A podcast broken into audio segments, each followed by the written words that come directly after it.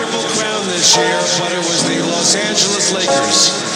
They are potentially a team for the ages as they get better before our very eyes. Congratulations to the Lakers, the city of Los Angeles, their coaching staff, their ownership, in particular,